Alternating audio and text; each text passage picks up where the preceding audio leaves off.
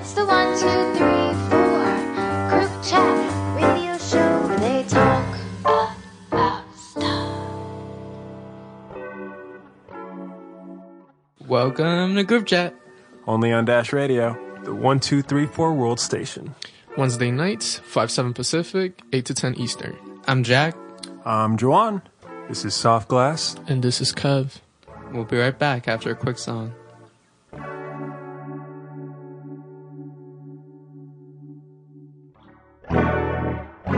She wipes the blood off my face again. She doesn't mind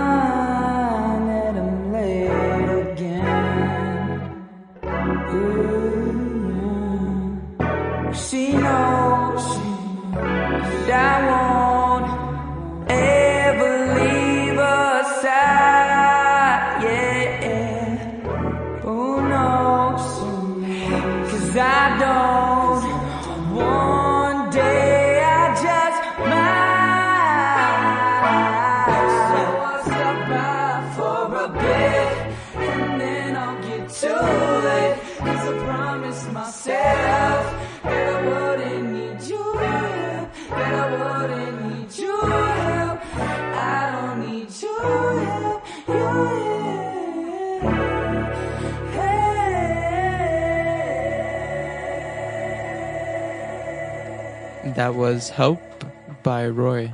And we're back on Group Chat. How was your week, everyone? It was great. Yeah, it was pretty good. It was it was it was way more chill than last week. That's for sure. Yeah, my weeks are always chill. Juwan, you started a new job. I did. Uh still employed. One weekend. Yeah. Great.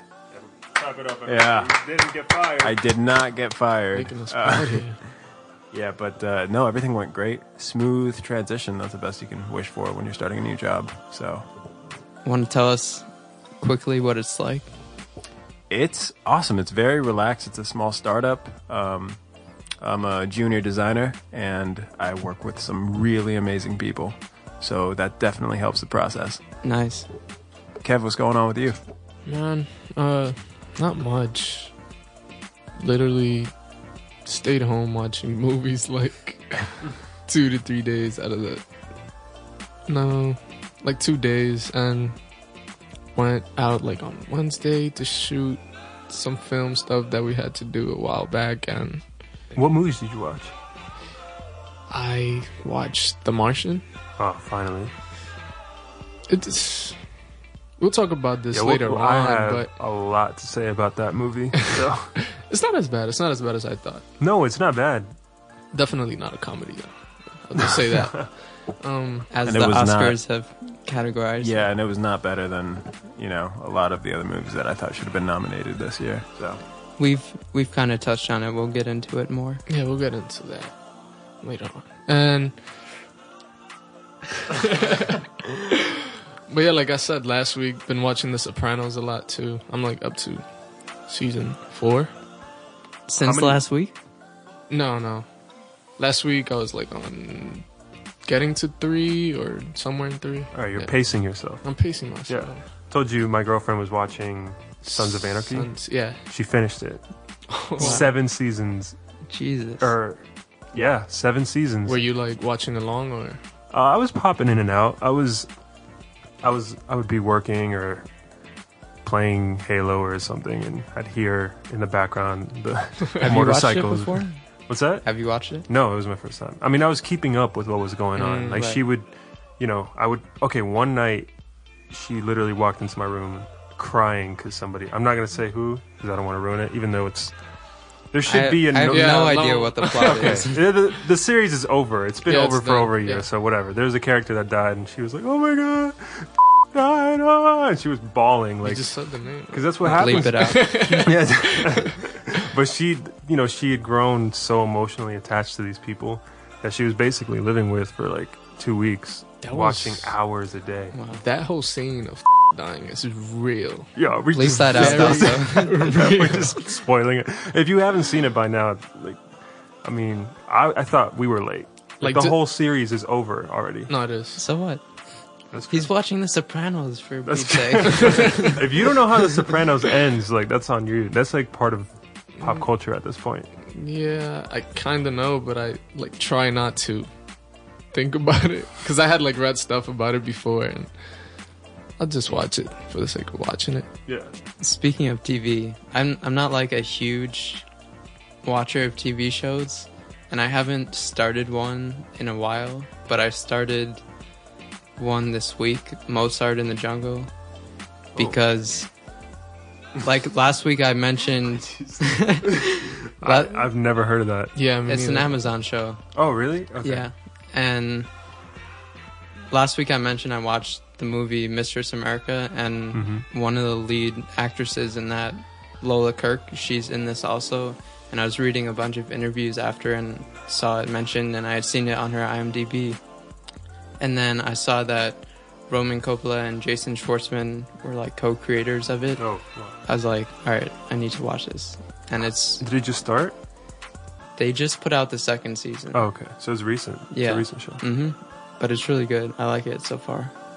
That's awesome. It's great to see Amazon stepping their game up. Yeah. In terms it, of, like, it won an award too, uh, or one of the actresses did, I think.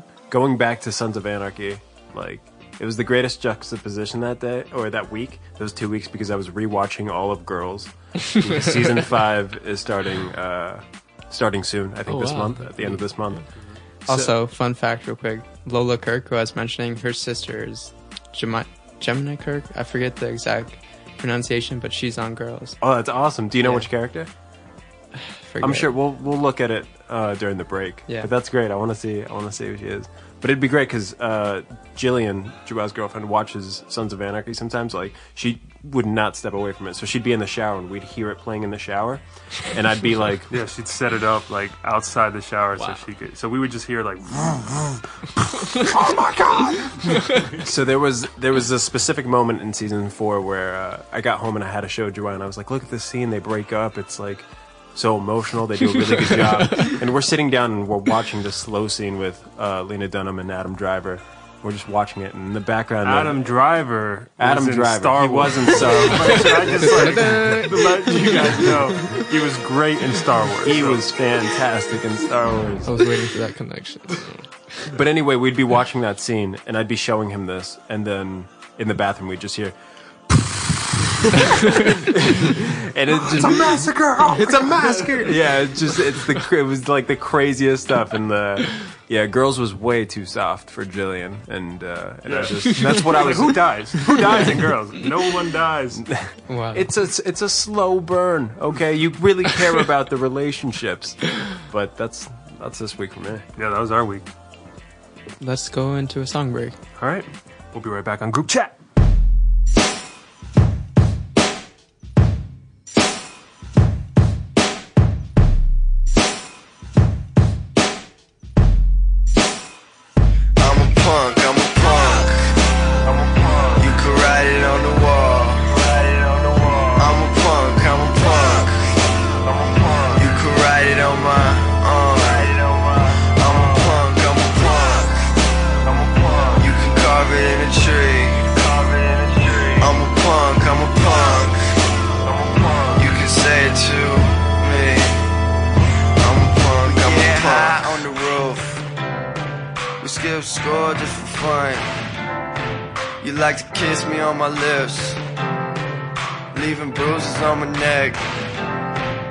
Smoking smokes by the lake.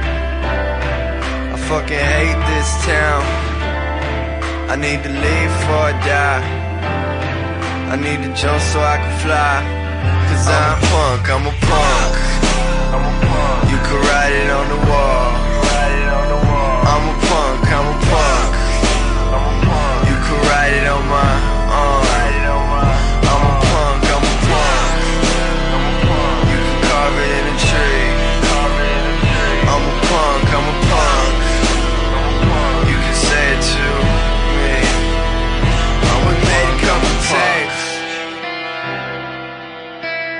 Breaking in, breaking out, yeah, I'm trying to leave this place. You look good, you smell good. Yeah, I'm trying to get a taste. Feel numb, feel gone, no, I can't feel face. We're staring out the window. I'm a punk, I'm a punk. I'm a punk,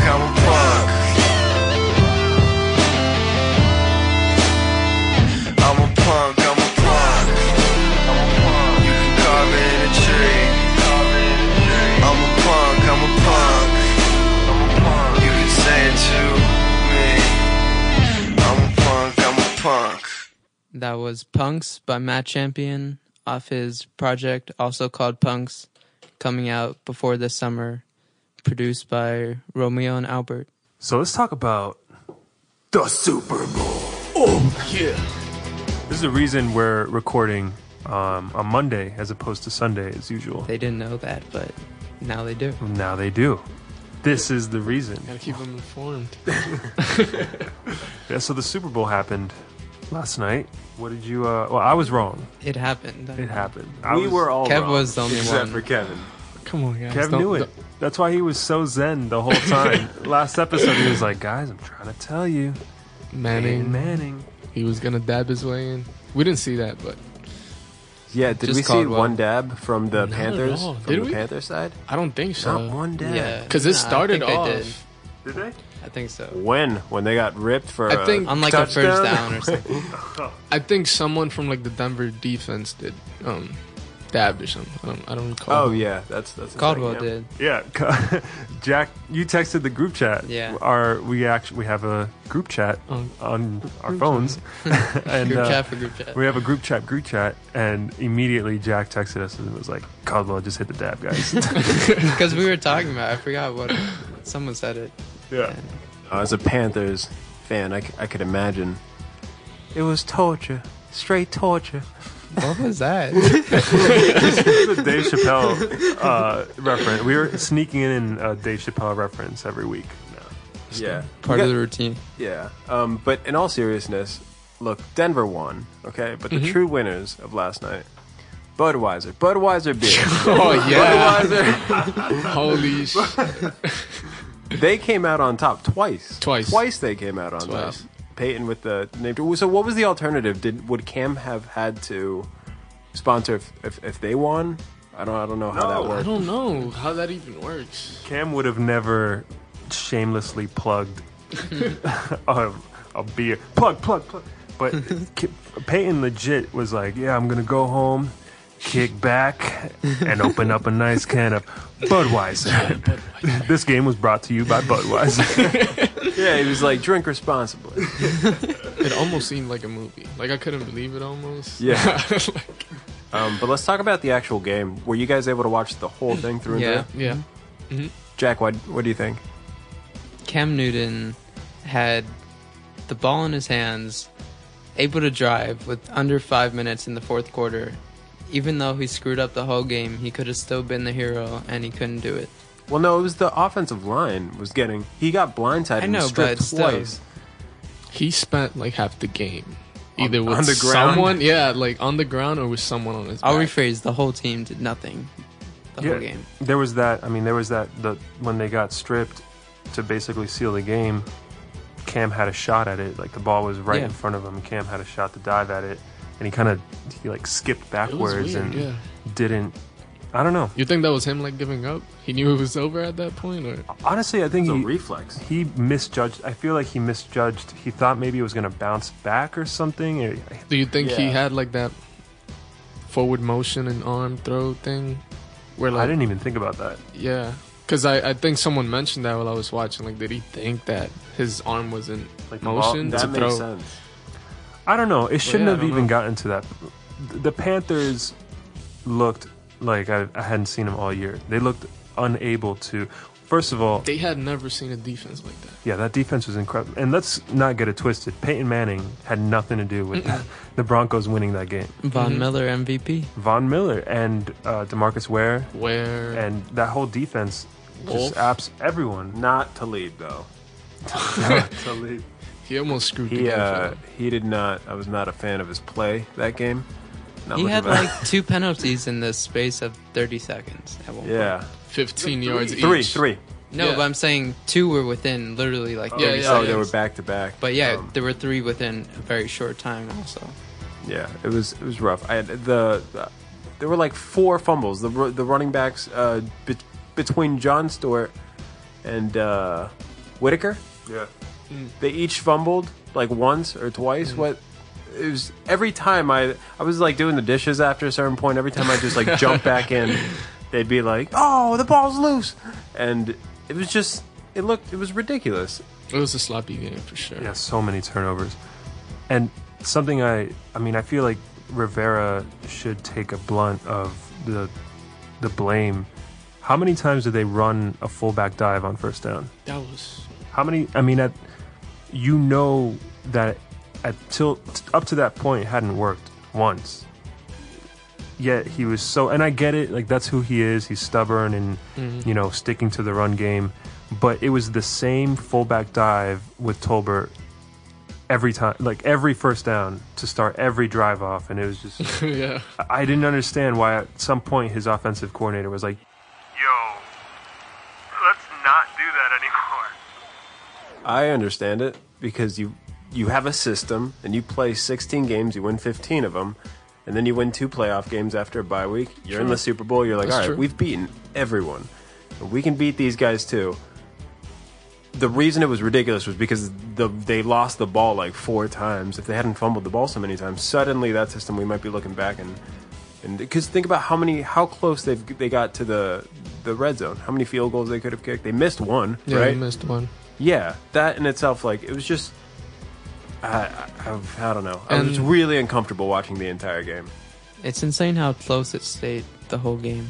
Well, because the Panthers' defense was doing a great job, Mhm. and Peyton Manning wasn't doing. I think he had maybe two drives the whole game where It's they the sustained it. Denver couldn't get a, a the third No, down conve- um, Yeah. conversion the It- whole game. it seemed like, especially in the fourth quarter, it seemed like every time the Panthers would turn it over or have to kick it uh, or have to punt it, Denver would go three and out I- immediately, and you'd be Mhm. like, "All right, here we go, Mhm. it's Cam time," and then they'd squander it, and then they'd get a three and out, and then it'd be like, "All right, here we go again." Eight minutes left, and then they'd squander it, and then Yeah. it's like, "All right, here we go." Like all the whole fourth quarter was just That's the worst part. Yeah. Is that the Cam- the Carolina Panthers could never capitalize. But credit where credit's due, because we we're very much we all predicted the Panthers would win, except for Skip Bayless over here. Yeah. Kev. um, credit where credit's due. Skip Bayless is, is right sometimes. That's why he's Skip Bayless. So you fit that very well. A much quieter, less annoying Skip No, yeah. Bayless. um, Um, but we, we can all acknowledge, though, that Broncos owned that game and thoroughly won. complete from the start. Defense all the way through. I mean, right, the, that, that's been proven before that defense wins championships. The Ravens did it against the 49ers. That was another defensive standoff. Um, the Broncos Defense just got the- and running. yeah, and experience too. Manning didn't. didn't Say what you want about ball. Peyton Manning, but he didn't fumble the ball as many times as he got touched. He never threw a pick. That was experience. Oh, he fumbled once. He fumbled once. I was probably doing the dishes during that time. No, yeah, he got picked once and fumbled once. Yeah. All right. Well, that's that's less fumbles and picks than yeah. than Cam, Right. who also who fumbled like twice. Again, not completely his fault. Uh, didn't die for the loose ball. He got. I saw at least one pick. Um, that's tough. The receivers weren't catching anything. Mm-mm. The receivers were dropping. But I think Cam was a little like amped up. Yeah, he He kept overthrew a lot of early overthrowing. passes, and this highlighted a problem that they've gotten away with all year. They don't have receivers. But, uh, Kelvin Benjamin, Florida State. Kelvin Benjamin. uh, we're going to talk about another Florida State player soon uh, when we get to the awards. But Kelvin Benjamin was out all season. You think they could have? Uh, you think how how you, they probably would have gotten sixteen and zero, won that extra game with Kelvin Benjamin at least, and then they would have They had have had the game plan one. around him. Maybe, but but the Wake uh, Denver would have game planned against them would have been completely Yeah, different. been different. Because then you start talking doubling up. Then you start talking about well, we can't blitz like that. And then you you look at those factors. Um, but Carolina's gotten away with having very okay receivers who are very quick and very big, and Hmm. they played some very experienced cornerbacks this game, and that showed. They they played the best trio of corners in the league. I mean, they kept saying it over and over in the broadcast that Denver's top three corners they're deeper than any other team, and their number three corner is still as good as like some number ones on Mhm. other teams. Mhm. So, and then that off that defensive line was legendary. Insane. It was crazy. And Cam didn't run at all. He was very non-mobile the whole game. He did like once, and I was like, "Oh, is this it?" And Yeah, they had one drive, but that drive ended with a turnover. With the turnover, yeah. yeah. He, he was very frazzled throughout too, and they did a really good job of containing him. And even th- when when you do that, you can tell he was like looking over his shoulder when Mhm. there wasn't any pressure. You start double They had guessing him some of scared, the yeah. they had him moving, and I mean he'll be back. They'll be back. I, I'm sure at some point in his career. He's he's young. Did you guys see the post-game video with him? Yeah, I was gonna bring that up. No, I have not. Can we talk about it? He he basically sat there with like a hoodie on with his hood over his head and was like barely answering questions. yeah, like, all mopey, like almost acting like a child, I guess. and then he's he's just like I'm done with this and walks off. And I think people are giving him too hard a time about it. I don't think. I mean, it was a huge blow to lose a game like that.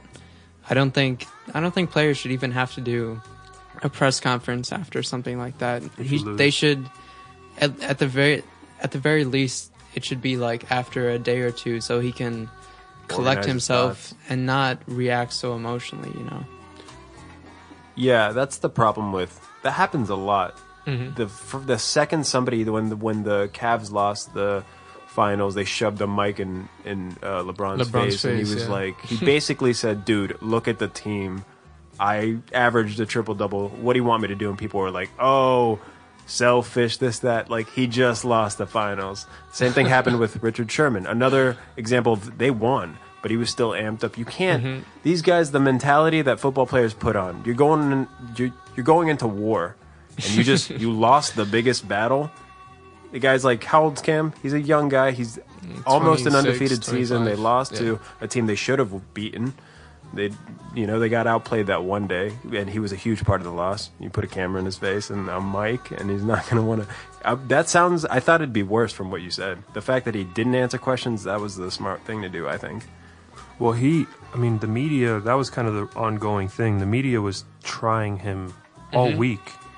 You know, uh, like from, they were, before the game, a reporter was like, Hey Cam, why are you wearing flip flops with, With socks? socks or something. It was like, yo, are you kidding me right now? Why are you wearing shoes with pants? So, a- and then there was another instance where somebody told him, or somebody asked him, like, do you think uh, you're changing the perception of black quarterbacks in the pocket or something, something along those lines? And he was like, no, there's no, I don't know what you're talking about.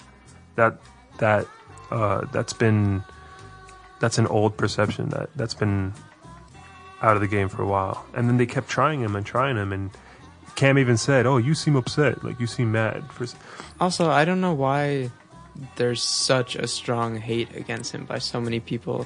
Like his, I get they complain about his dancing. Whatever, get over it. You know, I don't understand why there's such a passionate dislike. which is a different. I'm I'm so- I'm pulling it. I'm pulling the race card. I'm pulling it because nobody said a thing about Peyton Manning and his flip flops and whatever. I'm, look, you can trace this back to he had some trouble uh, with discipline in college when he was in Auburn or at UF, and he like stole laptops or something like that when he was like Yeah. 18.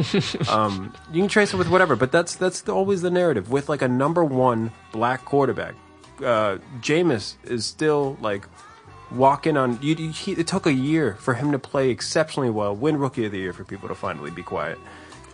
And Yeah. people forget that Peyton Manning had trouble in college too. Yeah, he had like discipline. a sexual. Yeah, he had a assault sexual case assault something like case. that, Yeah.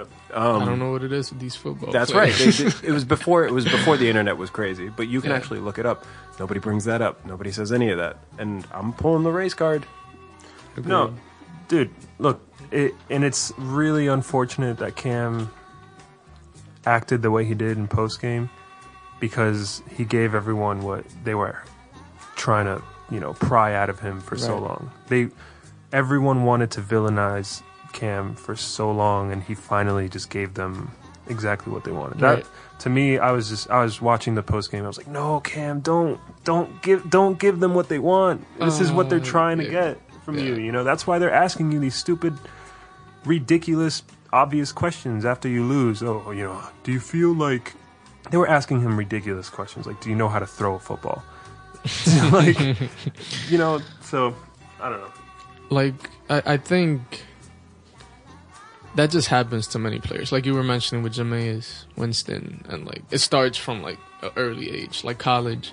That once you do something bad, you know you're gonna be Yeah. targeted throughout your career. Just But he was like- being that person, and what he was like dancing and that like that's been a narrative all year because they're winning and the guy's dancing are you kidding me everyone dances after every touchdown celebration ever people just argue that he like takes it to the next. but level. why is that like Dude, defensive but- players after they hit you get in your face and talk smack how is that not as frowned upon as if you're on offense and you best the defense and you dance to yourself i don't get it's it's the whole culture of football is twisted You guys- and Brett Favre just got inducted into the Hall of Fame.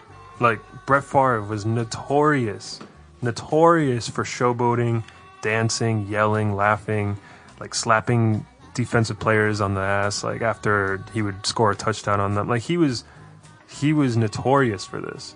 But he was a gunslinger, and he was, you know, he was a cowboy, and he was and white. And why? That's, I mean, yeah, that's, a, that's a great transition, right? Uh, right into the. Uh, he just got inducted to the Hall of Fame. Got a lot more to say about that. Well, we'll just add that Marvin Harrison got in, legendary Colts receiver, and Tony Dungy, also legendary head coach who was with the Colts, got inducted as well. yeah. wow. Well deserved.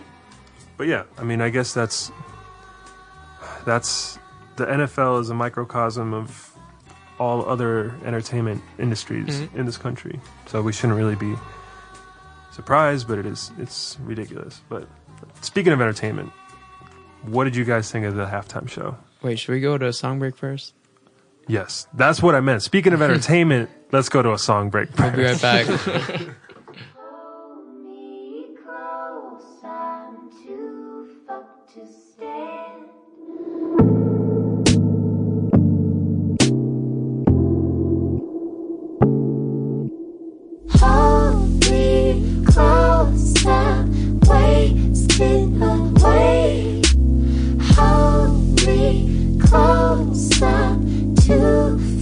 to stand.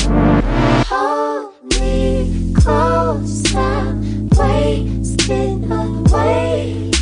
Hold me close, I'm too fucked to stand.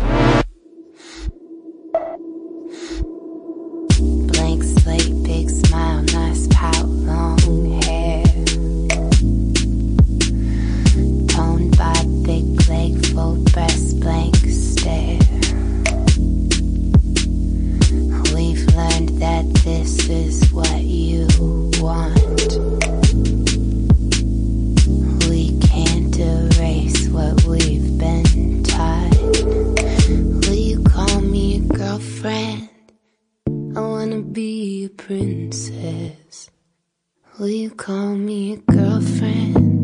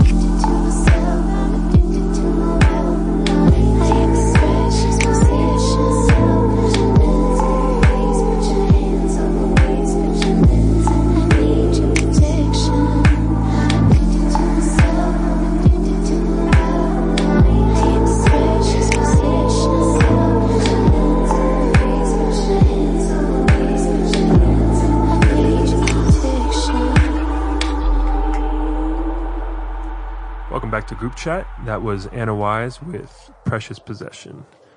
Um, guys, halftime. What do you guys think? No. No. No. I didn't think it was that good. You didn't like it? No. Wait, Kev, you didn't like Beyonce, Bruno Mars featuring Coldplay? Wow. That when you put that together like that, it sounds insane. But oh, you forgot one. Who- Mark. What's his guy? Oh, Mark Ronson Mark Ronson. Yeah, he was also little- in there for like Oh, a little cameo thing. Yeah. Um. I didn't like Coldplay. I think. I think that's what didn't do it for me. His voices wasn't there. I don't even. Do they do that live? Uh, I think I think they did. I think so. Yeah. I, think, Yeah. I, I, I, don't they- know why they're doing these songs when it's 2016.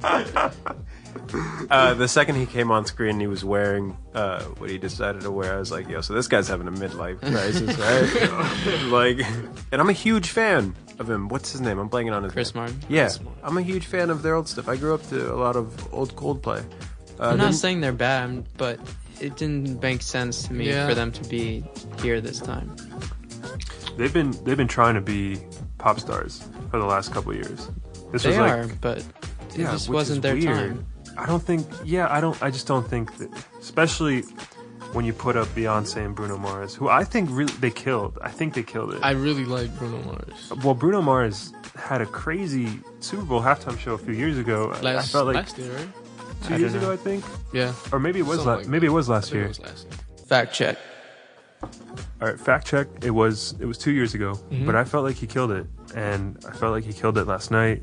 Beyonce did what Beyonce does, and Coldplay seemed like they were just happy to be there. yeah, that's true. They seemed like they were just real. Like Chris Martin was just like, "Oh my god, I can't believe it! This Beyonce's touching There my shoulder." There was actually like a little meme of them three when they were all three together in the front. and it's like Bruno Mars, Yeah, Beyonce, and saw you see. Chris Martin's in the back, and he's like, when you're really happy and you're trying to fit in, or something." like that. I saw another one where people pasted the Michael Jordan crying face over Oh, him. I saw that one.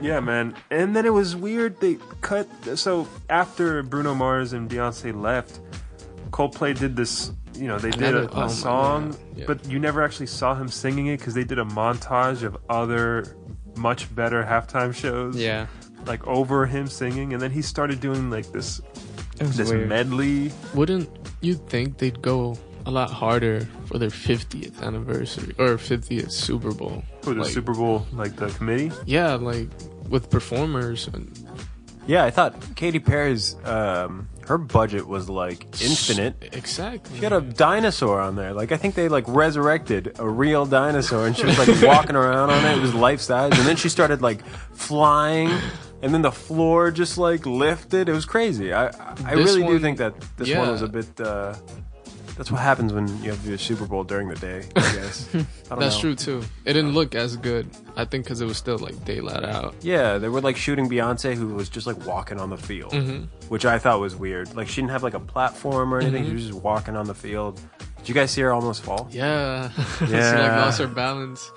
Yo, she recovered so well though. She like turned it into. She part made of it the look like a dance move. Yeah. There was a GIF, and someone wrote like, "When you're about to fall, but God has your back." She's too perfect. no. No, I mean, yeah, it it just uh, the whole thing seemed weird. It, what was cool is obviously they were they made it a point to you know shed light on you know LGBT, LGBT. and uh, civil like Black that was awesome. Lives Matter and. I, I really enjoyed those nods. I thought it was really cool. I thought the whole Beyonce, you know, um, Black Panther, Malcolm X imagery was awesome. and she was wearing the the, The same Michael outfit. Jackson. Yeah, the Michael Jackson. Yeah. Yeah, we we joke around about Coldplay's performance, but they're they're always, you know, the intentions are always uh, always dope. They They're took that op- they they took an opportunity to like promote all of that and all those colors and all stuff. I, I really like the what, what they were trying to do at least. Um, the execution wasn't that great, which, which Keyword trying. trying. but I think the part of it was honestly um, pro I got to go to sleep early last night because the Super Bowl started at like 3:30 for uh, everyone on the West. Coast. Yeah. But it was still early, a game at 6:30. But it's always at six thirty. But I don't know how I feel about it, like just watching the game during the day. Yeah, it was just kinda looked- weird. It did not look like a Super Bowl. Mhm. It looked like another game. And I think it threw some of the players off too. I don't know. It looked weird. Everything was just weird. What'd you guys think about Gaga singing the uh, national anthem? I mean, it was whatever. Thank you.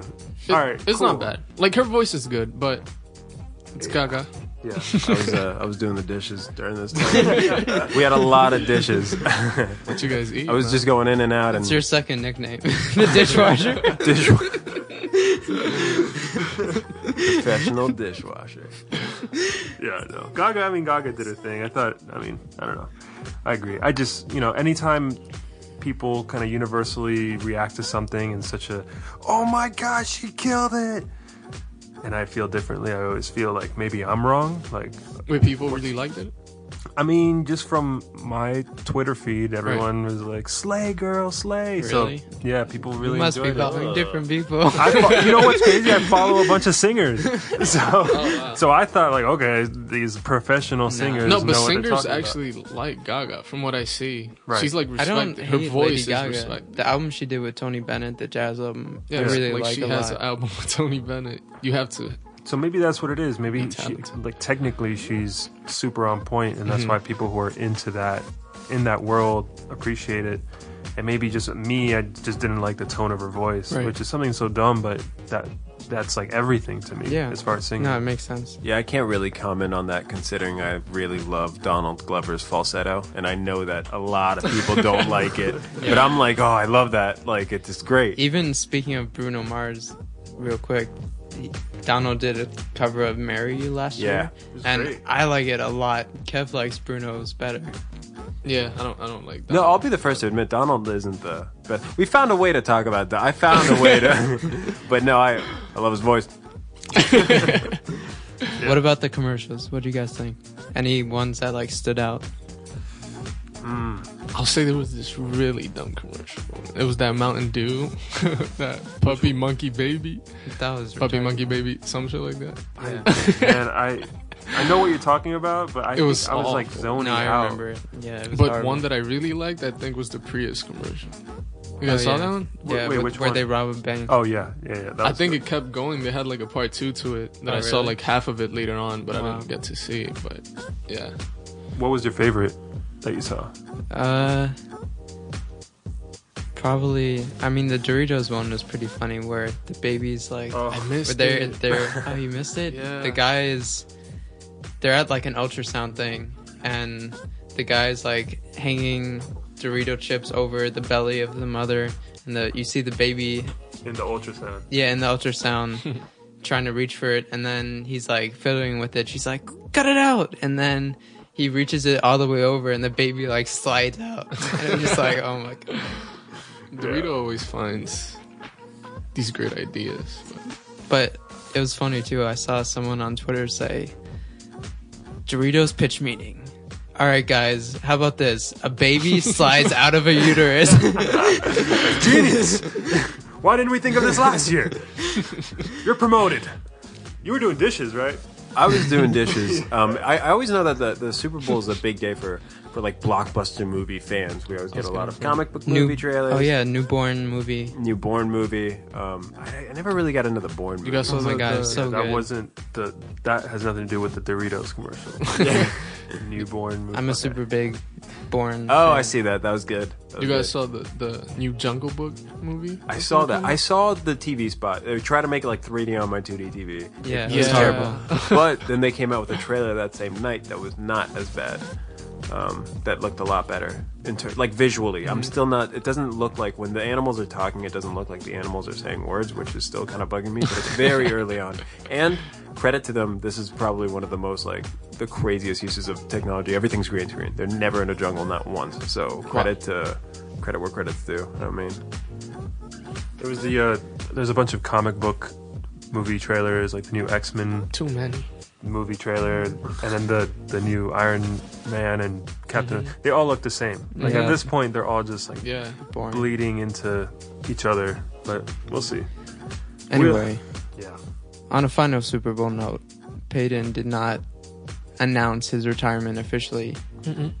but I thought the comment he gave was good that Tony Dungy told him not to make an emotional decision. And I think he just didn't want to take away from everything going on. So Yeah. I'm not mad at that, but he better retire after this because you can't ask You for a better better retire. ending.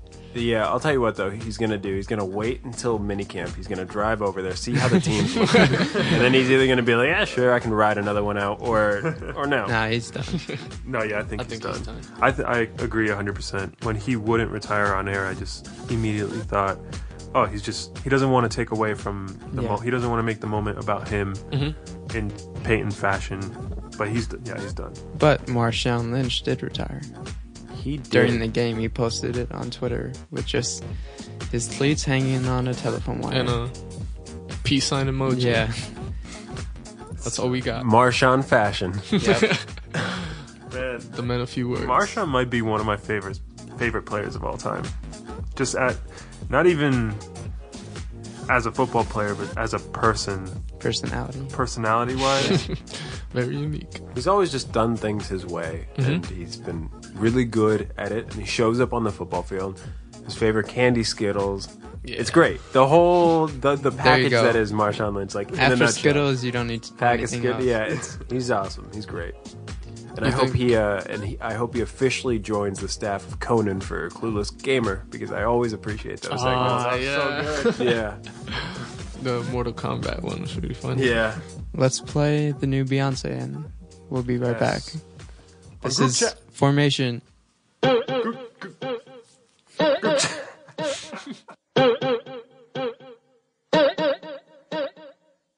haters corny with that Illuminati mess. Paparazzi catch my fly and my cocky fresh.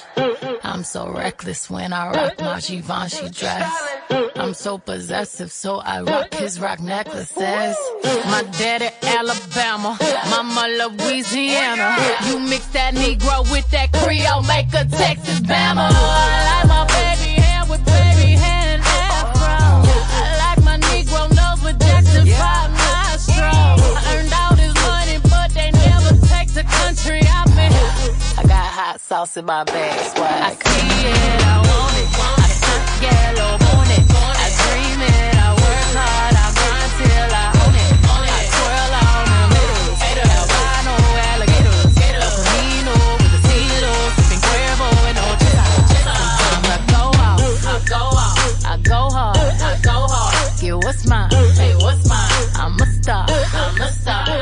Slay, I slay, I slay,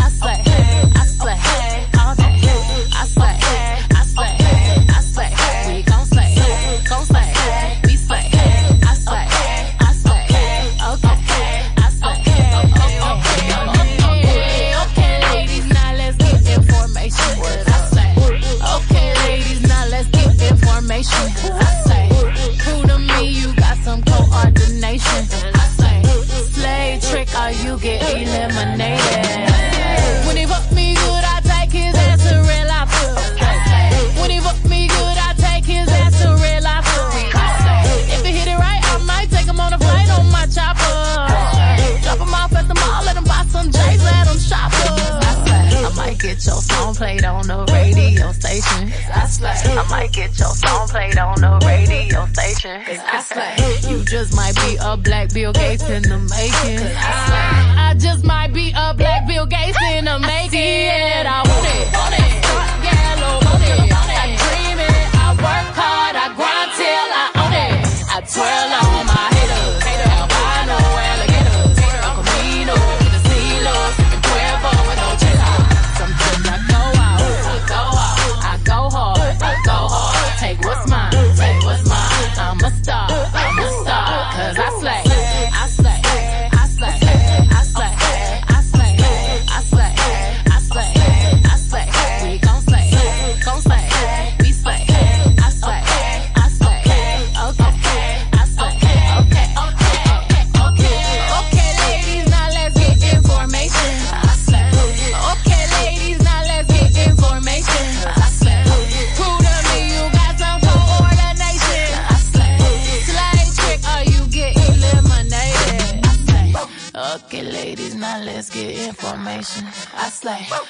Okay, ladies, now let's get information. You know you that bitch when you cause all this conversation. Always stay gracious. Best revenge is your paper.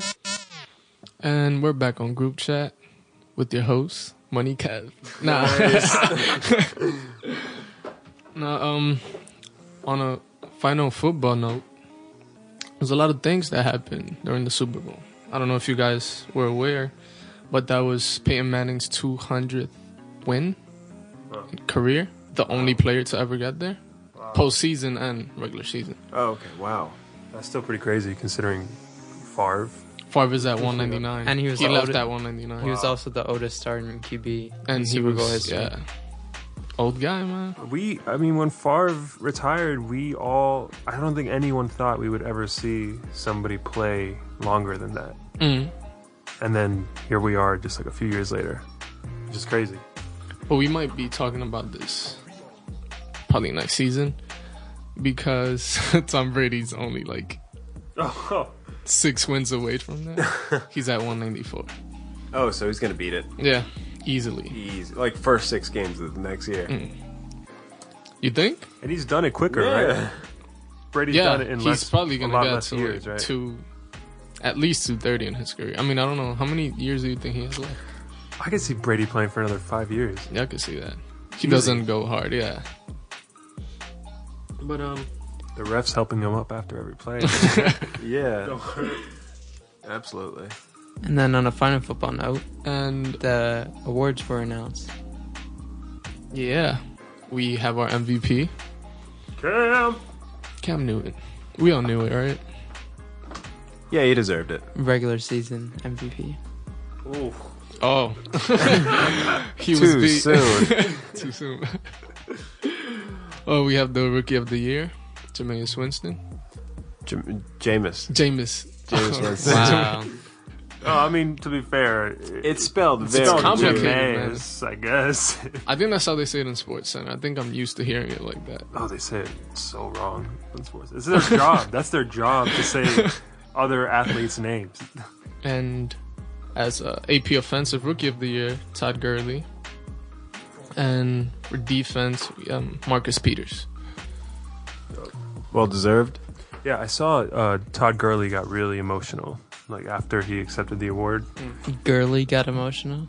Oh. Say that to his face. Can't go no, but he he was just really thankful. Like he he came back from ACL surgery and he missed a bunch of games in the beginning of the season. Still rushed for over 1,100 yards. So it was just he's gonna be a monster. Yeah, it's insane. He went up, accepted the awards, and then he thought that it was like the rookie of the year thing, but he didn't know that it was just the offensive rookie of the year. And then he sat down. They were like, "All right, for the real rookie of the year, Jameis Winston." And he was like, "God." All that for nothing. Um, but no, really though, good for them. He, he was killing it. All right, so let's move on to a quick baseball note. Greg Bird, the Yankees, probably like their top prospect, the most anticipated rookie, at least for me, to watch. Greg Bird is out for the whole season. He's getting, Horrible blow. yeah, I couldn't sleep when I heard that news. Oh man. Tossing and turning. But yeah, he's getting like um surgery in his shoulder, and he's out for the entire season. What happened to him exactly? He tore his. What was it? I don't even, you know, these medical Yeah. terms. he tore something, but he was playing injured supposedly last season. But I guess it's just getting worse and worse. That Wow. So this was like an injury that it was like he's been playing with it. Mhm. It just, yeah, it's rough. um, Notre Dame upset the number two seed um, UNC in college um, b-ball. Yeah, that was crazy. Go Fighting Irish. Wait, were they? They weren't ranked, right? Nope. Notre Dame, they were unranked. Yep. That's great. And what was UNC? Two. Number two. Wow. That's a, That's crazy. that's never good. I imagine what like you walk into the locker room after losing that game and you're just like, "Oh, what happened, guys? What happened?" Yeah. Um, and something tragic happened this week. Um, I don't know if you guys knew Dave Mirra, the BMX freestyle legend, passed away. Supposedly in a apparent gunshot wound to the head. So, yeah, they Suicide, yeah. apparent suicide. That's always always- like super sad to hear. It's it always blows my mind every time I hear about someone of legendary status taking Right. their own life. It's like, man, you never really know, you know, what what. Hell yeah. That's And- crazy. Like I didn't follow him like crazy, but I knew him from like the PlayStation One day. Yeah. uh, Dave Mirra. BMX freestyle games. He was the guy you wanted to be, and Yeah, you just. Yeah, you really caught me off guard there. Um, I, I'll admit, I was not prepared for this. The second you said something tragic, BMX biker, that's the last thing I thought you would say. Like that he, Dave Mirra, yeah, yeah, that it was suicide related. That's crazy. But Did, yeah. did was it like an illness or did did anything come out that, or was he just? Like a mental illness. Yeah, yeah. Was is there anything deeper than that, or, No, or he probably, just? I, don't, I guess depression or That's crazy, man. It's these these athletes post post their like sporting careers. Mhm. We got to learn more because there was that thing with Junior Seau and all that stuff. I mean, it's always a tragedy to hear about this and just how far behind we are in like comprehending the psychology that goes on. Mm-hmm. Yeah, man, that After- dude's fallen on his head countless. You know, like I would not doubt that that has its Something effect to do. over time. Like his, you put like it's a, over two decades long career of wiping out concussions. yeah, and concussions and Yeah. shit. And I, I, I refuse to believe that that doesn't have something to do with it. That's about it for sports. Except for today, Derek Fisher got fired. Yeah, Oh shit, yeah, that happened. Good thing we recorded on a Monday because that happened like 30 minutes ago. Not quite, but yeah. Not quite. Yeah, we've been recording for much longer, but that happened while I was I was on the way here to record, and I saw it on my phone. I was like, "Oh, Well, about it time." happened, It happened this morning, but Yeah. Well, I Dang. my updates are late. I'm still that? rocking that uh, iPhone. That doesn't. That's not how. Te- that's not how technology works. I should get the Yeah, sports okay. updates whenever. But I, I just found out about that. That's he crazy. that? Long overdue. Oh, They had really? a terrible stretch. Um, actually, they've played. They've been playing well recently, so I'd say that's why I'm a little surprised. But I'm surprised they didn't get fired after the first year, just because the turnaround is so quick in the NBA now that if you don't, you don't just immediately win, you lose your job. yeah. I don't know. But that's also like the problem. You're like not giving time. Yeah, to, but he had time, and he developed. They they're a pretty good team. Yeah, now. they're not a bad They're team. leaps and bounds where they started. That's why I'm surprised that. You guys think Matt Barnes had anything to do with this? not even. no, All right, just checking. no. I, I don't know. I heard who who's replacing him for now. Um, Kurt Rambis. Maybe. Yeah, that's what I think. And then they're looking at Luke Walton for long term. I Ah, think he's yeah. like one of the people they're looking into. I don't know if I see Luke Walton doing that, but that's it for sports this week. We'll be right back after a quick song. I've forgotten how it feels with the carpet under my seat. It's the polyester fibers that wrap around my feet. Feels like home. Oh, oh, oh, oh, oh. The cold shakes my bones, it's the rug that warms my soul. It's the textile to the skin, and the sensation alone feels like home. Oh, oh, oh, oh, oh. So if you ever come round to my house, take your shoes off at the door. Cause it's impolite not to. You'll be damaging my floor, cause it's my home. When you're down you're alone, it's a train that brings you home.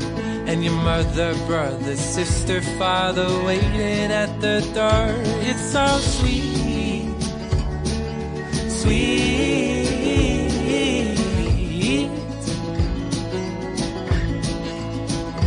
Makes me glad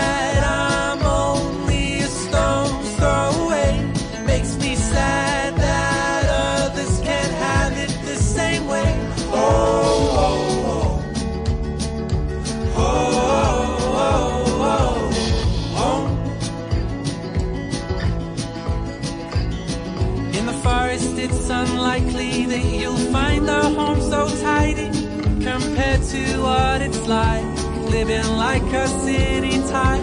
Why it's no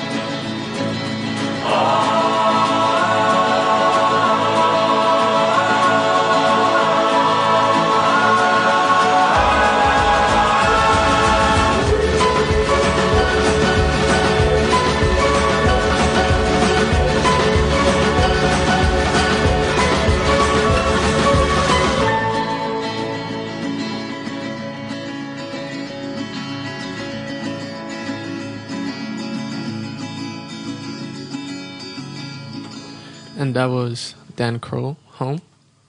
And we're back going to movies with the first installment of Book Club.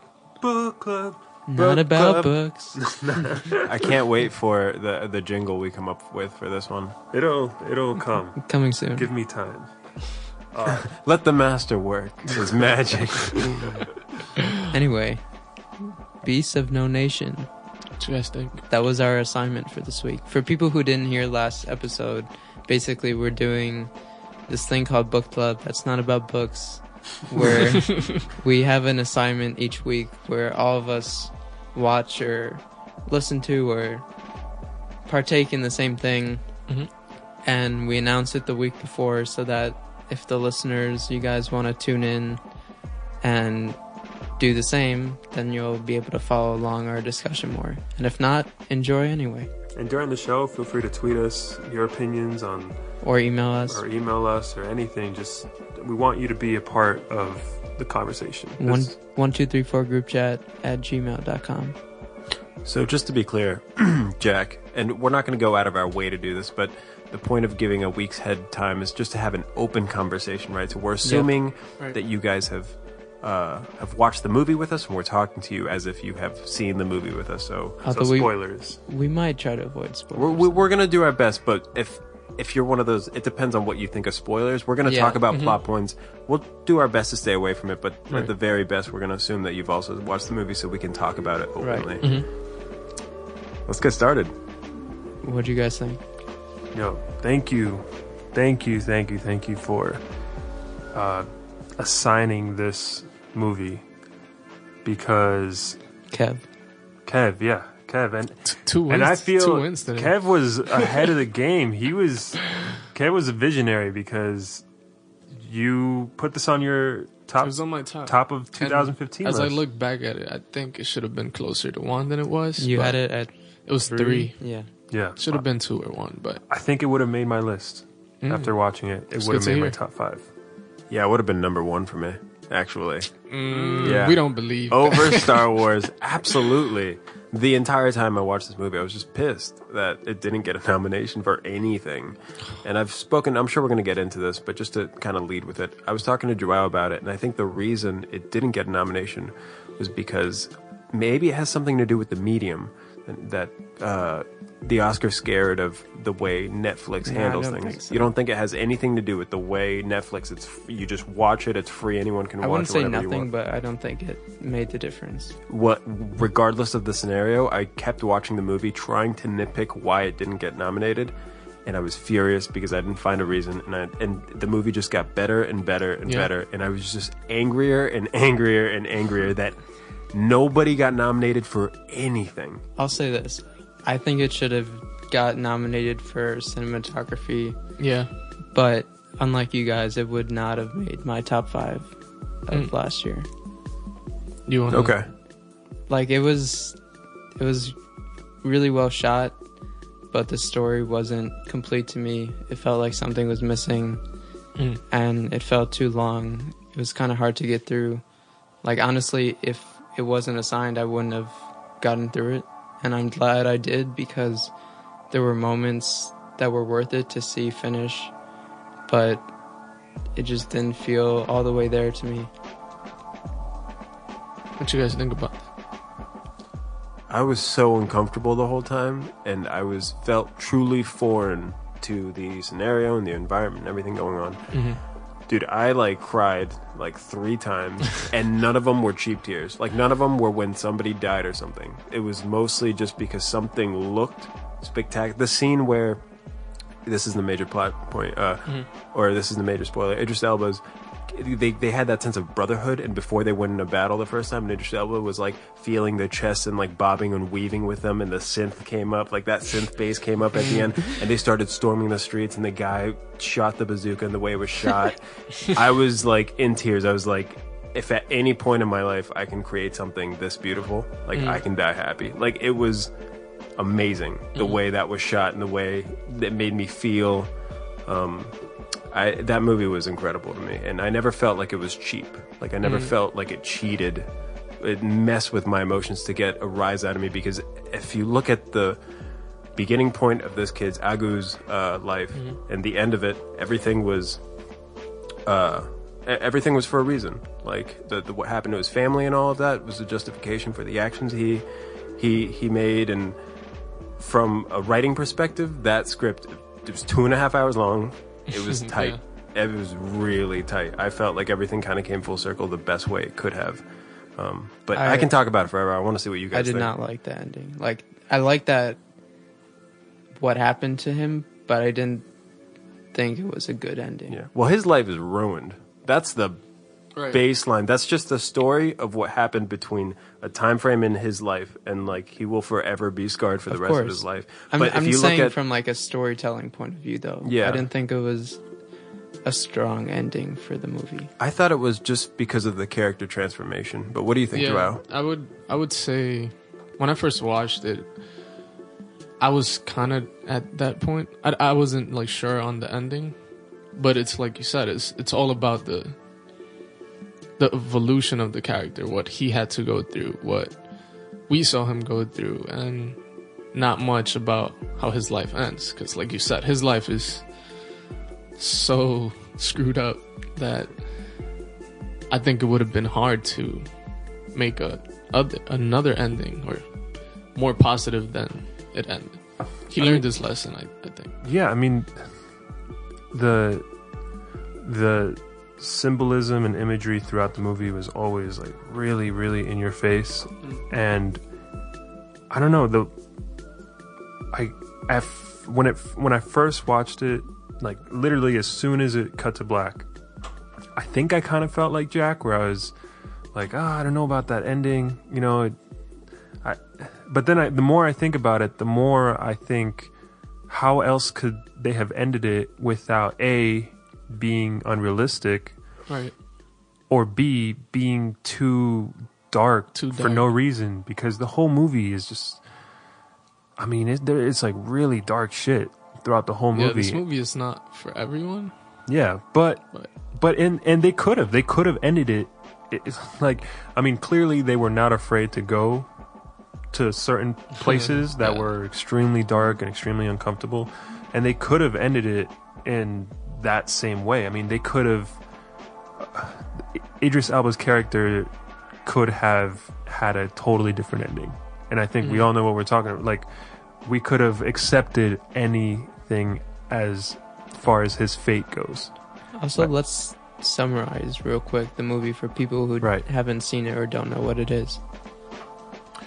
Yeah, I mean it's uh I never caught on to exactly what country. I don't know if they ever No, they don't- clarified. they They don't. They didn't clarify, right? I've So like researching and they don't. yeah, so it's Somewhere in Africa. yeah, somewhere in Africa. It's the story about a, a war torn territory, basically, um, where a child seemingly part of just you know one of the communities. Mhm. He gets caught in the middle of the war. You know, he's separated from his family and he flees into the jungle and gets picked up by a group of child rebels, rebel soldiers mm-hmm. led by Idris Elba. And the whole the movie is about his experience with this group and him basically losing his innocence is ba- the movie. The mm-hmm. whole movie is him losing his innocence and losing his childhood. And yeah i mean to just to drive that point home about the ending the ending i felt like it was the most tastefully that they could have ended it they could have gone the shock factor route. They could have gone the unrealistically happy route, but I felt like they ended it up with him just. I mean, obviously there was the imagery of him going into the water and him being baptized and being, you know, reborn, mm-hmm. which was a theme throughout. That was, you know, something Idris Elba's character talked about in the film. So I thought that it was. It it made sense. I, I accepted it. The more I thought about it, I accepted it. He has to come, you know, face to face with everything he just went through, but it, he's given almost like a second chance. Right. He's given this rebirth. Yeah, I mean, I can I can see that. I don't know what I, I don't know what the alternate ending would be either, and maybe it was the best ending, but something in the story overall just felt not quite there to me. Um, yeah, Kevin, I what was were just gonna, gonna say that. Not just that um he's getting a second chance in life, but also that with his decisions he, he- with what he went with he would have uh he would be able to live with himself basically. Okay, yeah. Like he won't go mentally crazy 20 years down the line.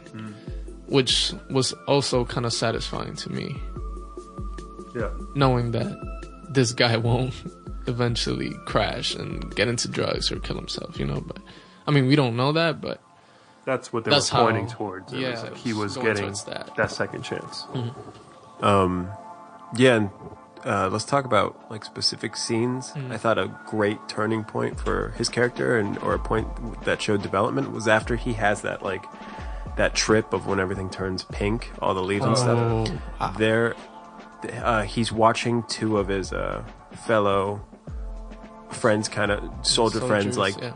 react out as if they were soldiers and they were like playing a skit, which is reminiscent to the beginning with the television.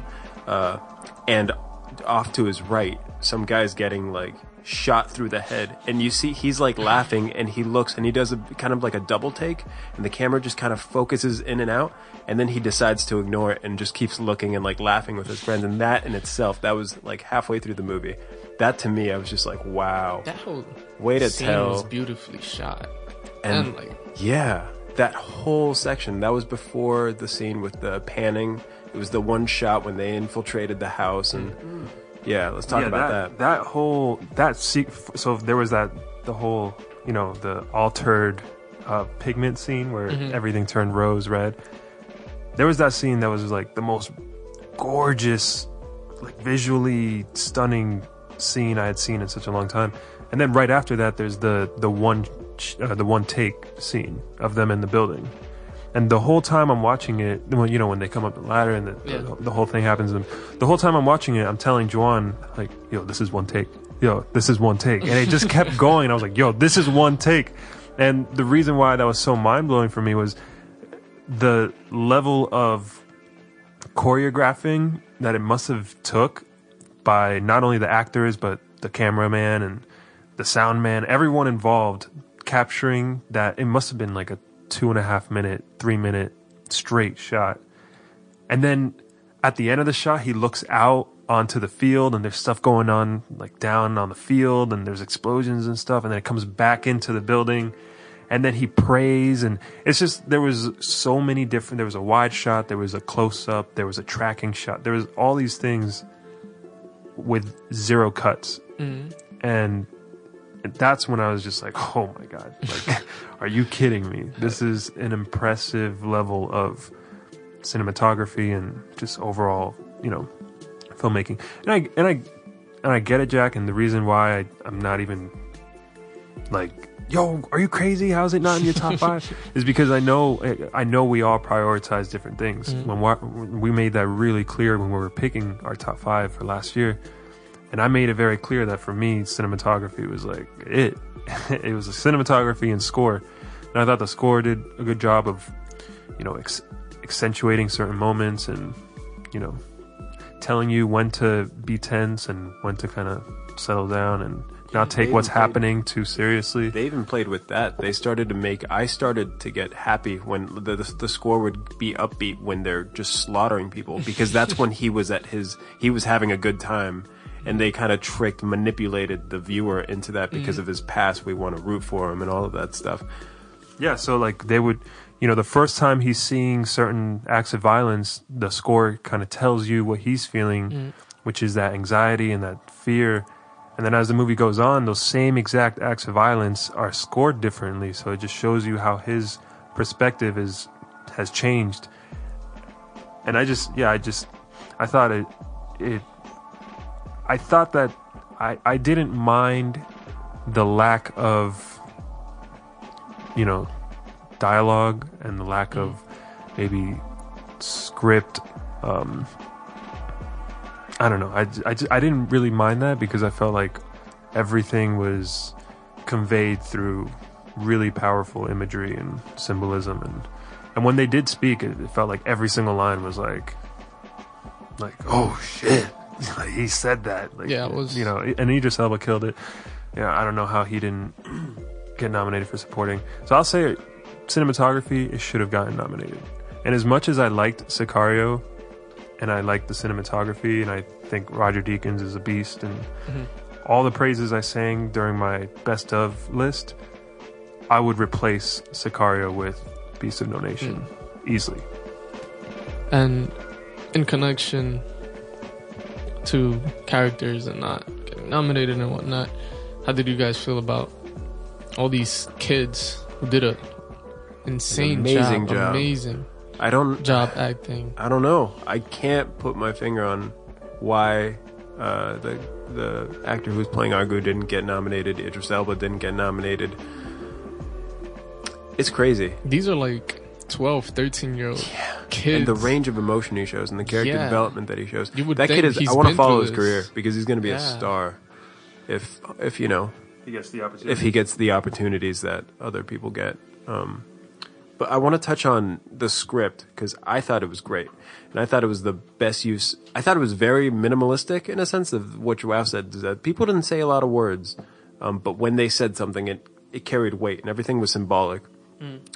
They did a good job playing with expectations. So what's the kid with the the hat? His uh, Agu's best Agu's friend, best friend. Striker. Striker. Yeah, So great the- character. Great character. Doesn't say a word. Um, oh my god, that kid. Also, even just like a little thing for me with him, like his blue hat was such a great touch. Oh, yeah, Uh, Just little things like that stand out to me. yeah, and it's you find out how he got the hat too later on. Yeah. Um, but th- so what the the screenwriters did, and they did this. There were ten instances of this. I'm just making up a number, but there were like three or four that I even named up to Drew that I won't say because I don't want to get into way too spoiler territory. But an example of remember when they were about to the scene I was just talking about when um, Idris Elba let Agu see through the telescope, Mm-hmm, mm-hmm. The binocular. the binocular. And then he doesn't hand it. To He doesn't hand it to Striker. You think that development, you you saw Striker get kind of jealous, and you think mm-hmm. the the the narrative is going to be okay. Agu and Striker are going to butt heads. A scene later happens that plot twists the crap out of you and bonds the two. What Yeah. the scene right after, and then That was- makes you not like a character that you previously were rooting for. So they do things like that throughout the whole story that make you that they just kind of they, they keep you on on your toes the entire time and i really appreciated that. So from a screenwriting standpoint i thought they looked at the bigger picture more than they did specifics in terms of like moment to moment dialogue but the dialogue that was in the movie was uh, catered to that scale that that grand scale as opposed to maybe the moment to moment wasn't that great. But i mean it was also it was also everything was symbolic so I really appreciated the screenplay from that point of view. Yeah, I mean, I think we've discussed it pretty well. And even though it's not in my top five, I still respect the movie and I can see why it majors. So, yeah, let's go into song break and we'll be right back. On group chat. This may be the end of my silver lining days. Cause I got babies to raise in this world. Oh, it seems to be going down. Fools make all the decisions.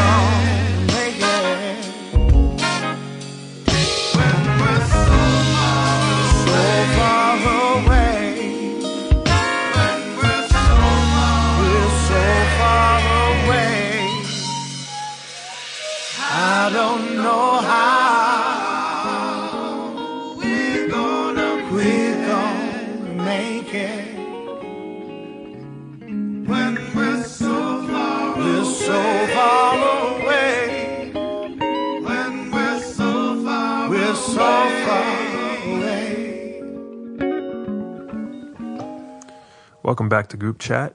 That was Mars today with So Far Away. So, guys, uh, we lost another legend. Seems like every week. I don't even know what to say anymore. 2016 sucks. Yo, it's just yeah. So um, Maurice White, the founder of Earth, Wind, and Fire, passed away this week, and uh, it's crazy. I mean, you want to talk about somebody who influenced music and just completely changed the uh, the landscape of popular music with everything that Earth, Wind, and Fire. I mean, Earth, Wind, and Fire still perform to this day. That that was how powerful their impact was. So, yeah, I mean, he was the creative force behind the band. He was the founder. He sang. He played percussion, um, multi instrumentalist, and he's off to the other side now. If you if you haven't if if anyone isn't familiar with Earth, Wind, and Fire stuff, and I'm sure everyone kind of you know subconsciously is. I'm sure everyone's heard Earth, Wind, and Fire, but if you haven't uh, kind of delved into it, just just download a best of album and just run it through, and you'll realize how much all of that stuff influenced everything everything that you hear now. So, rest in peace. R.I.P. Um, Jack, and we were we were talking about Beyonce earlier in the halftime show, and you know we played Formation. She's actually beyond just completely dominating as far as you know her the way that she rolls out you know announcements and tour Content. announcements and content. She's she's doing something seriously important with an issue that is, I mean, it's ridiculously ridiculously heavy. So what's she what's she doing? Yeah, she's she announced a tour as part of this new single rollout and performance, and she's going to be donating money to the crisis in Flint, Michigan. Yeah. Nice. That's awesome. Yeah, what she if you don't know, Flint, Michigan right now is dealing with a water quality crisis. They, basically, they don't have clean water, and uh, a lot of celebrities are you know either donating or sending water or doing their part, and this is Beyonce's way. And that's I mean we talked about this last week, how these people have these platforms. I mean Beyonce arguably has the biggest platform right now. I mean she is just on an, uh, in another stratosphere as far as cultural impact and popularity. So here we have another example of a celebrity kind of taking responsibility and doing something about it and doing something with that that fame. Definitely. And Shouts out Beyonce. it's good to see 'cause she she's not from Michigan, right? No, That you don't even have to Yeah. be Yeah. from there to support and help the people that really need it. And one of our unofficial assignments for this week, Juwan messaged us on Thursday, I believe, and said, Oh, hey, we should listen to the Majid Jordan album and discuss it. So, as you brought it up, what'd you think? Yeah, so this came out um, kind of quietly, just because well, never quietly when it's out of OVO, but uh, just They because did have a piece in the New York Times. Yeah. So uh, I, I think we've been talking about Kanye this whole time and a lot of, you know, Super Bowl, a lot of events. This one kind of got swept under the rug. And I've actually been looking out for this one because I really liked their EP, um, A Place Like This. And I really enjoyed it thoroughly. All five songs were great. Um, and if you listen to our last show, plug, plug, plug, plug, plug, Plug. um, we reviewed Rihanna's album, and I said that it was a lot of good singles, but it wasn't very cohesive. It's the complete opposite of this. This album's pretty cohesive. Not a lot of hits. I really, I like, like everyone else, I really enjoy King City. maybe two more tracks on there. I can't tell you the names of a lot of them, and I've listened to it like I listened to it like twice, and I can't. I couldn't. No songs like stood out yeah, either time. yeah. It, I mean, maybe that I can. A few songs that I'm not a huge fan of. The the one with Drake, I know that's going to be playing a lot, and I, I wasn't a big My fan of that one. My love. My love. Why you gotta be my love? Yeah, I yeah I to be honest I've I've never been the the biggest fan of Majid Jordan. I I I lo- I really like it when they write for other people. I think um, Hold on We're Going Home is an awesome song. Mhm. And listening to some songs on this album I always felt I, I kept feeling wow this would be a dope song for Miguel like King City, right? Yeah. King City would be a dope song for Miguel. Um, I just kept hearing Miguel singing the song that they wrote and produced, uh, and but yeah, I mean, like I'm not, I'm not gonna listen to this album really, other than just to listen to it and you know give it the time to give it a shot. But I, it is what it is. It's I think it's well produced. I'm not the biggest fan of his voice. I've never really thought that he could, you know, sing. but I, it, again, I know a lot of people like the album. I, I know that it's, you know, a lot of people. It came out and a lot of people seem to receive it well. But I don't know. I'm not. I'm not gonna listen to it again. I don't. I, I don't- actually liked his vocals. What do you guys think? I don't think it's a bad album. I don't. I think it's pretty solid, but it doesn't do anything for me, like emotionally. Like it doesn't connect for me. But that being said, I don't think it's bad, and I don't think. I think he can sing. It's just not what we're into, you know. Mhm. Yeah, Yeah, his vocals, they're not terrible. They're not awful. I'm sure there's other people out there that had. yeah. There, are, there are way more successful people with. But way the worse thing is, like Soft Glass mentioned, that Miguel could be the one over in King City. And yeah. once he said that, I was like, fuck, yeah. Well, get ready, man. I'm sure there are gonna be a lot of remixes, or covers, or something like that. I would assume. Oh yeah, I'd be glad to hear. Not to shit on this album. Like it wasn't that bad that I can't wait to hear other people's take on it. But Yeah, it was a it was a well written song. I thought. I thought it, was, Mm-hmm. it was. I thought it was great. I think they can write the hell out of songs. Mhm. They can write and produce the hell out of songs, and I, I mean, as we speak, they could be writing for everyone right now. So I'm not, you know, that's. I think that for me is the strongest point, and that's always been kind of their strongest point is like their songwriting and their um and their production. I think they got signed as songwriters to OVO initially. I believe So so. only yeah, it's only now that they're you know rolling out all of their solo stuff and rolling out. This is their their debut, right? Their debut album. So, I mean, we'll see. Uh, This is again like we got to remember, that- and I think Jack had mentioned it. We were talking about it earlier.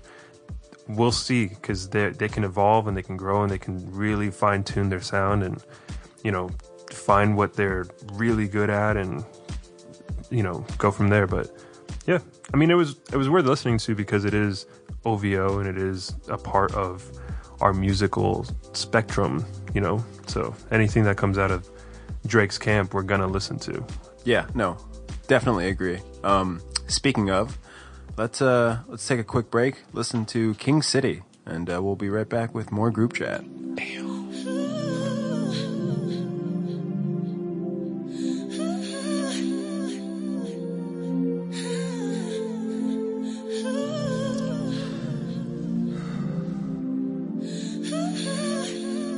Dressed up, red Corvette In the middle of the night Words I lay low It's just a matter of time. On route to woman.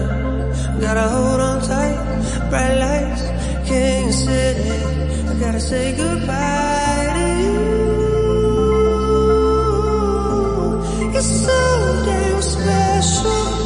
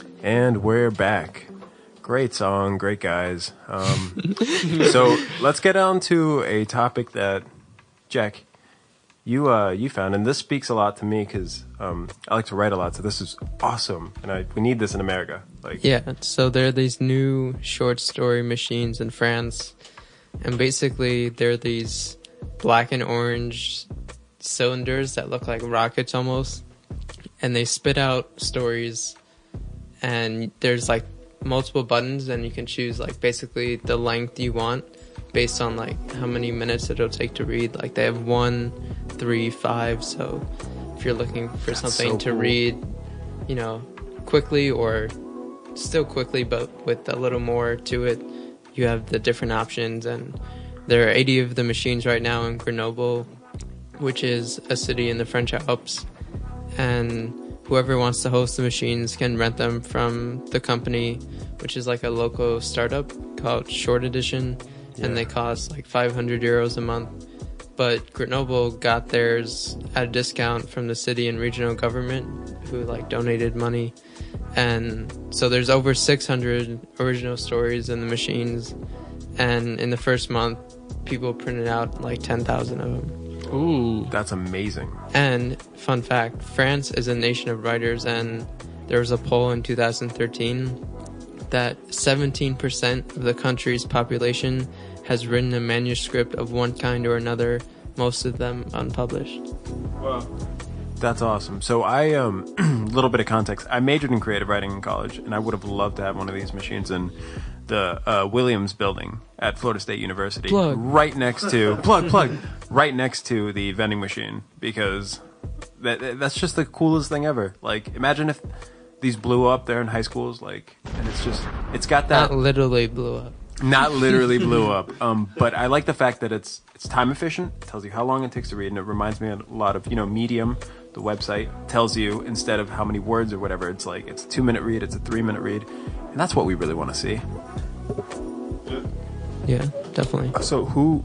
So if you rent, if you rent out the machine, you, you can, put it in like your, your, store writing? or whatever Yeah, no no the writing is writing? No, I from think it's already in. chosen Yeah. Oh, okay. yeah people submit and then they narrow it, It gives down. you like a, a random story though. yeah Just yep with the time. But you can submit. So if is it only in France? Like, can I submit a short story if I, I wanted think to? it's only people in France okay. for now but uh, they're planning to bring it to the US eventually Awesome.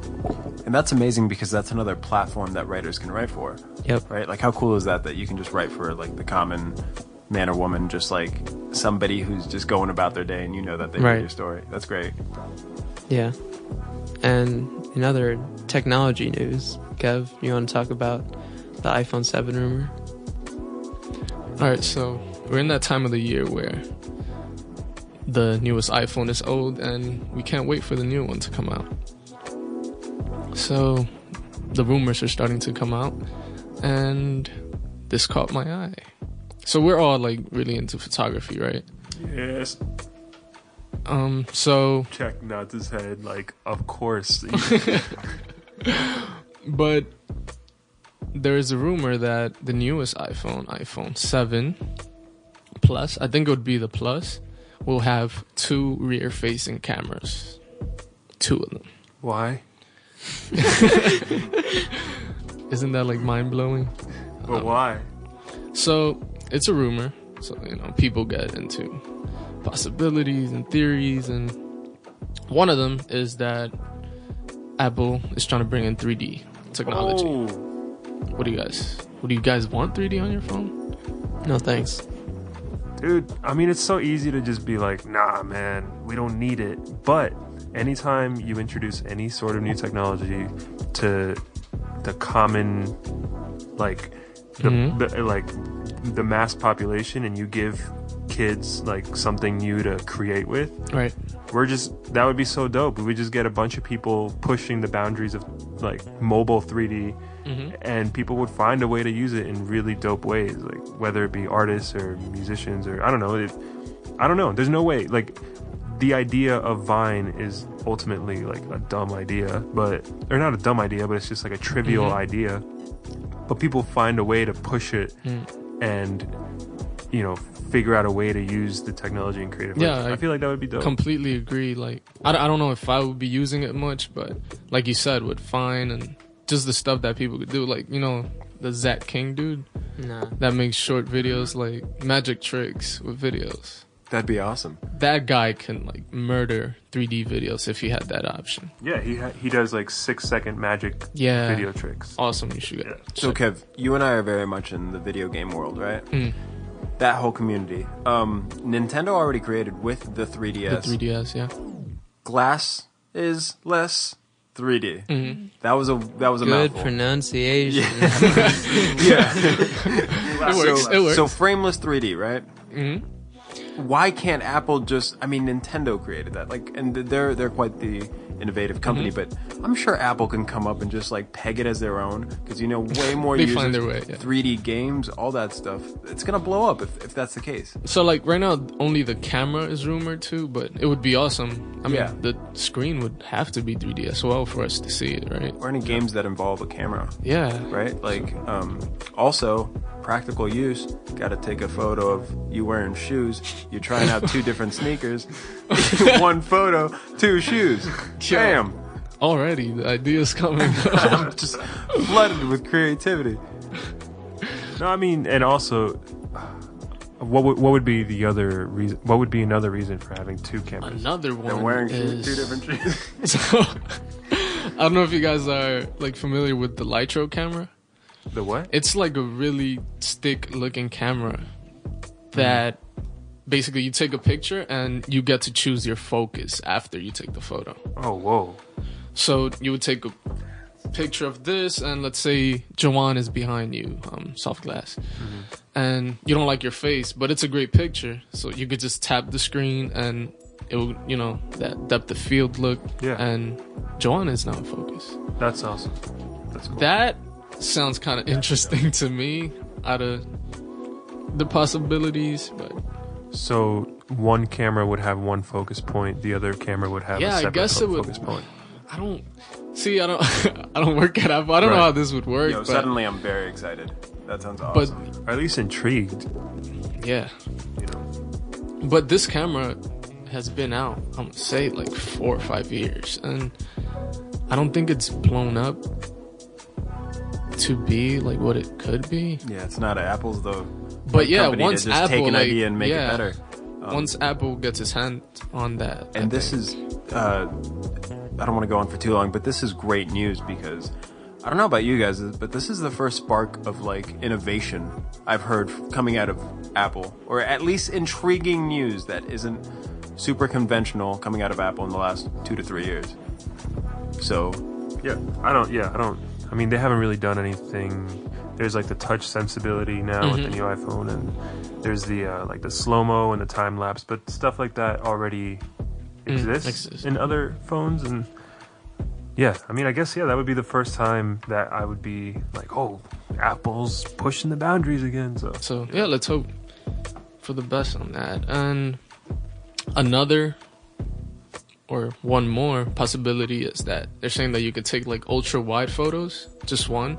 So basically like one lens would be looking one way, one the other, and you attach that together and it's like a super wide photo or instant panorama. Yeah, like an instant You don't have panoramic to- photo. That's yeah. dope. That's great because I don't have a steady hand. That would very much help. And their software with the panorama doesn't always work. Yeah. Well. But yeah, those two or those three things are possibilities. Dope. Also, with talking about like old and new technology, recently at CES, Kodak unveiled this new Super 8 camera Ooh. that they're going to be putting out, and it's going to shoot on film, but it's going to have like a USB slot so that Export. or- yeah, or there's something like that where it like there's a USB cable that goes into it and SD slots, and there's going to be a digital viewfinder and an integrated mic and stuff, and the camera is going to be like 400 to 750, and the film is going to cost like 50 to 75 a cartridge, and it's like coming out in the fall, but I think they should have. I like the idea of the Super 8 as a camera, Mhm. but I think having it still with film now is kind of backwards. They should have just done it digital, like figured out how to do that so people can shoot digitally without the hassle because they're going to be getting it developed with Kodak. And it's like people don't want to deal with that anymore. People they want to shoot it, look at it themselves, not have to worry about spending money on, you know, the space and all that or worry about taking it all up. So I think they kind of messed up with that. But I do like the Super 8 camera in itself.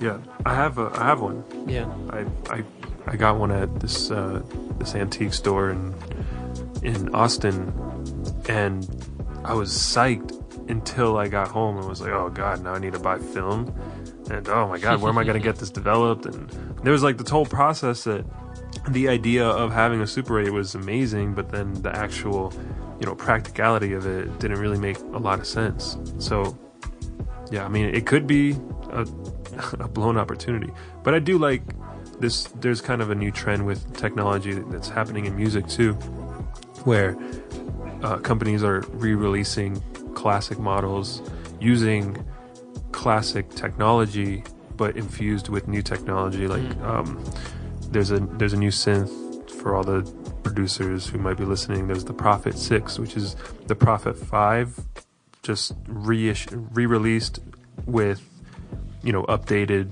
technological aspects to it. So they're and they're doing a bunch of other stuff with other synths where they're just kind of going back to the, the really really good machines and re-releasing them as as close to the originals as possible. But you know whether it be you know MIDI output or you know whatever new technological advances have happened since then, they'll they'll just include it. But yeah, I I I dig it. I, I agree with you.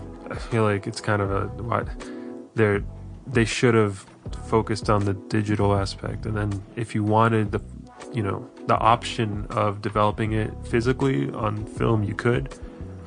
It would have been dope to just have a digital um, Super 8. It almost sounds like it's a project they made to bring more business to Kodak. Because um, Kodak is not. I mean, yeah, they're going to be developing all the. Yeah, they'll be developing everything, so it's you know it's business. That's what it sounds like. But I mean, I guess I look forward to what it could eventually come to. Maybe we'll uh, we'll go digitally someday, and we'll bring that back up if it does. Yeah, but let's go into a song break and then we'll be right back for the final moments of group chat.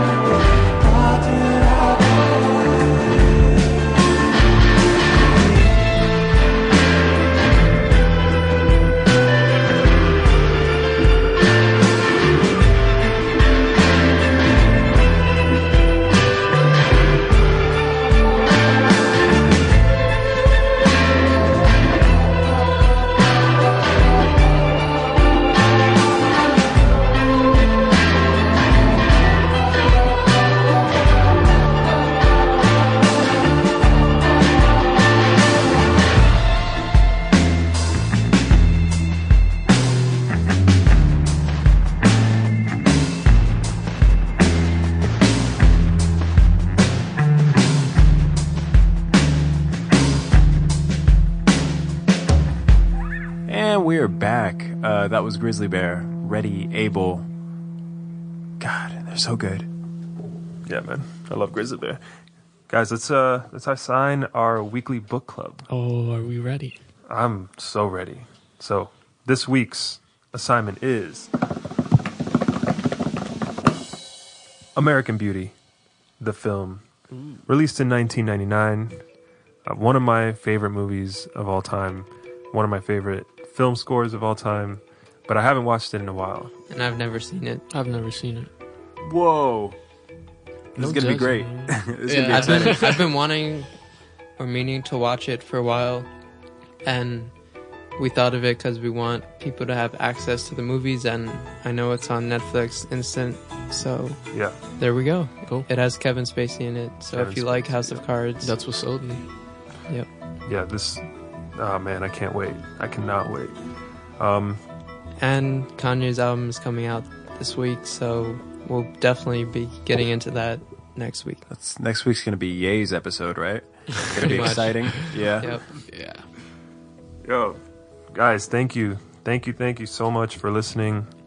Uh, every week that goes by, I'm just blown away by, you know, you guys hitting us up and you know listening and commenting, and I get people texting me and hitting me up on DMs and all that stuff, just telling me how much they like the show. So, I mean, this is we're just four dudes in a circle talking about stuff we like. So this is really, really, really, really cool. It's more like a trapezoid right now. Yeah, but- we're in a very weird situation right now. Usually it's a perfect circle.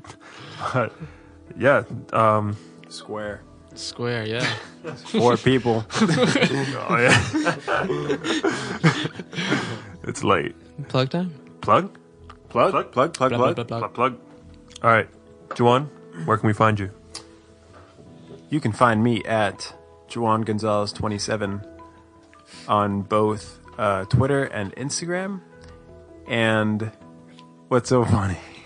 I already know Jack's gonna do an accent. I'm waiting for the accent. Go ahead, Juwan. Oh, okay. Um, so you can find me at Juan Gonzalez 27 on both Instagram and Twitter. Shout out to Josh. Joel, you know Josh. He's always showing love. That man has watched every single episode so far. You're Listen. man, Josh. What? He's listened. He hasn't watched it. Juwan sends him a private live feed of us recording the show. It's pretty shady. We don't have to get into that right now. but Josh, I love you, man. I know you're listening. That's all I got to say. Imagination detonation. Oh my Instagram. Okay, where can you, where can we find you, bro? And what accent are you Yo, doing man, this I guess I guess you could just find me at same old Kev, man. Okay, same old Kev it is. That's more or less your regular voice. That was just your regular voice, but you were making a face like you were It was doing a an face, you accent. know. Only Josh will see this. All right.